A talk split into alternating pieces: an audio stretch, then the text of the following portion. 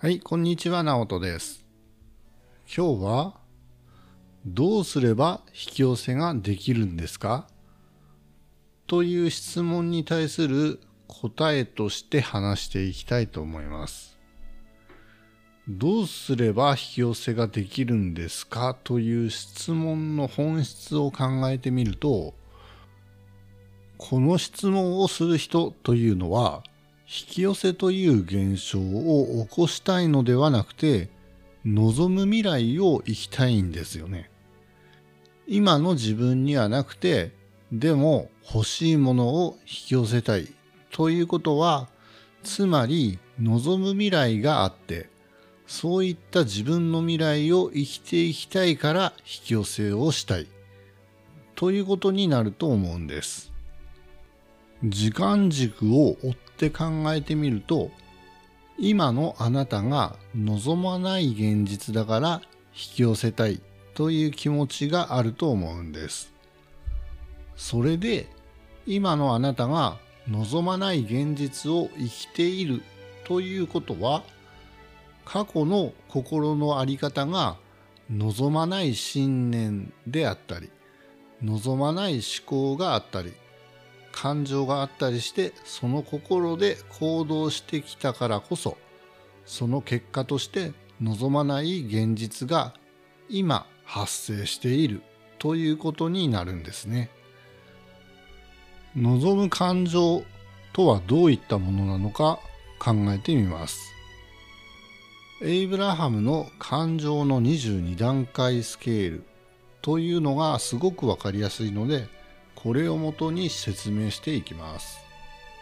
エイブラハムの感情の22段階については、過去にそれ専用のエピソードをアップしてますんで、気になる方はそちらを聞いてみてください。はい。例えば、あなたが望んでいる未来というのは、エイブラハムの感情のスケールでいう7番の満足した世界だとします。満ち足りていた気持ちで私は本当に満足している毎日を送っているという状態を望んでいるとしたらあなたが今感じている感情や今の心の状態が満足に近いものであればその未来も満足に近い未来が引き寄せられてくるんです。そしてそういった行動をしたくなってくるんです。それに応じた行動を取りたくなってくるんですね。満足できるような行動をしたいし、物事があなたの目に映るようになってくるんです。これをしたら満足できるな、みたいなことがふっと思考に湧いてきたりするんです。そしてその心の在り方に従って行動しているとその行動に引き寄せが発生してくるんですね。なので引き寄せというのは目的じゃないんですね。引き寄せというのは望んでいる未来になるために行動しているプロセスで発生している現象なんです。なので結果だけを求めて引き寄せたい引き寄せたいと思っていると心配な気持ちが出てきたり疑いの気持ちが出てきたりします。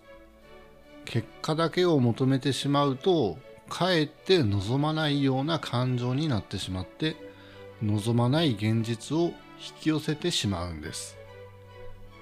だからどうすれば引き寄せができるんですか？という質問は本当はおすすめじゃないんです。本当はどうすれば望む未来を生きられるかにフォーカスするのが一番自分の心の在り方が見つかりやすい質問なんです。そして今の心の在り方が望んでいるような状態になれば行動することによって引き寄せがどんどん起きて結果として望む未来や夢が叶う世界というのが未来で出来上がってくるんですね。望まない信念、望まない思考というものをまだまだ自分では気づかないうちにみんな抱えているものだと思うんですそれをあなたが本当に望んでいる信念望む未来の思考を望んでいる感情で生く生きていくためにはどうすればいいのか。僕が今後ポッドキャストで発信していくのは例えばこんな方法がいいですよとか。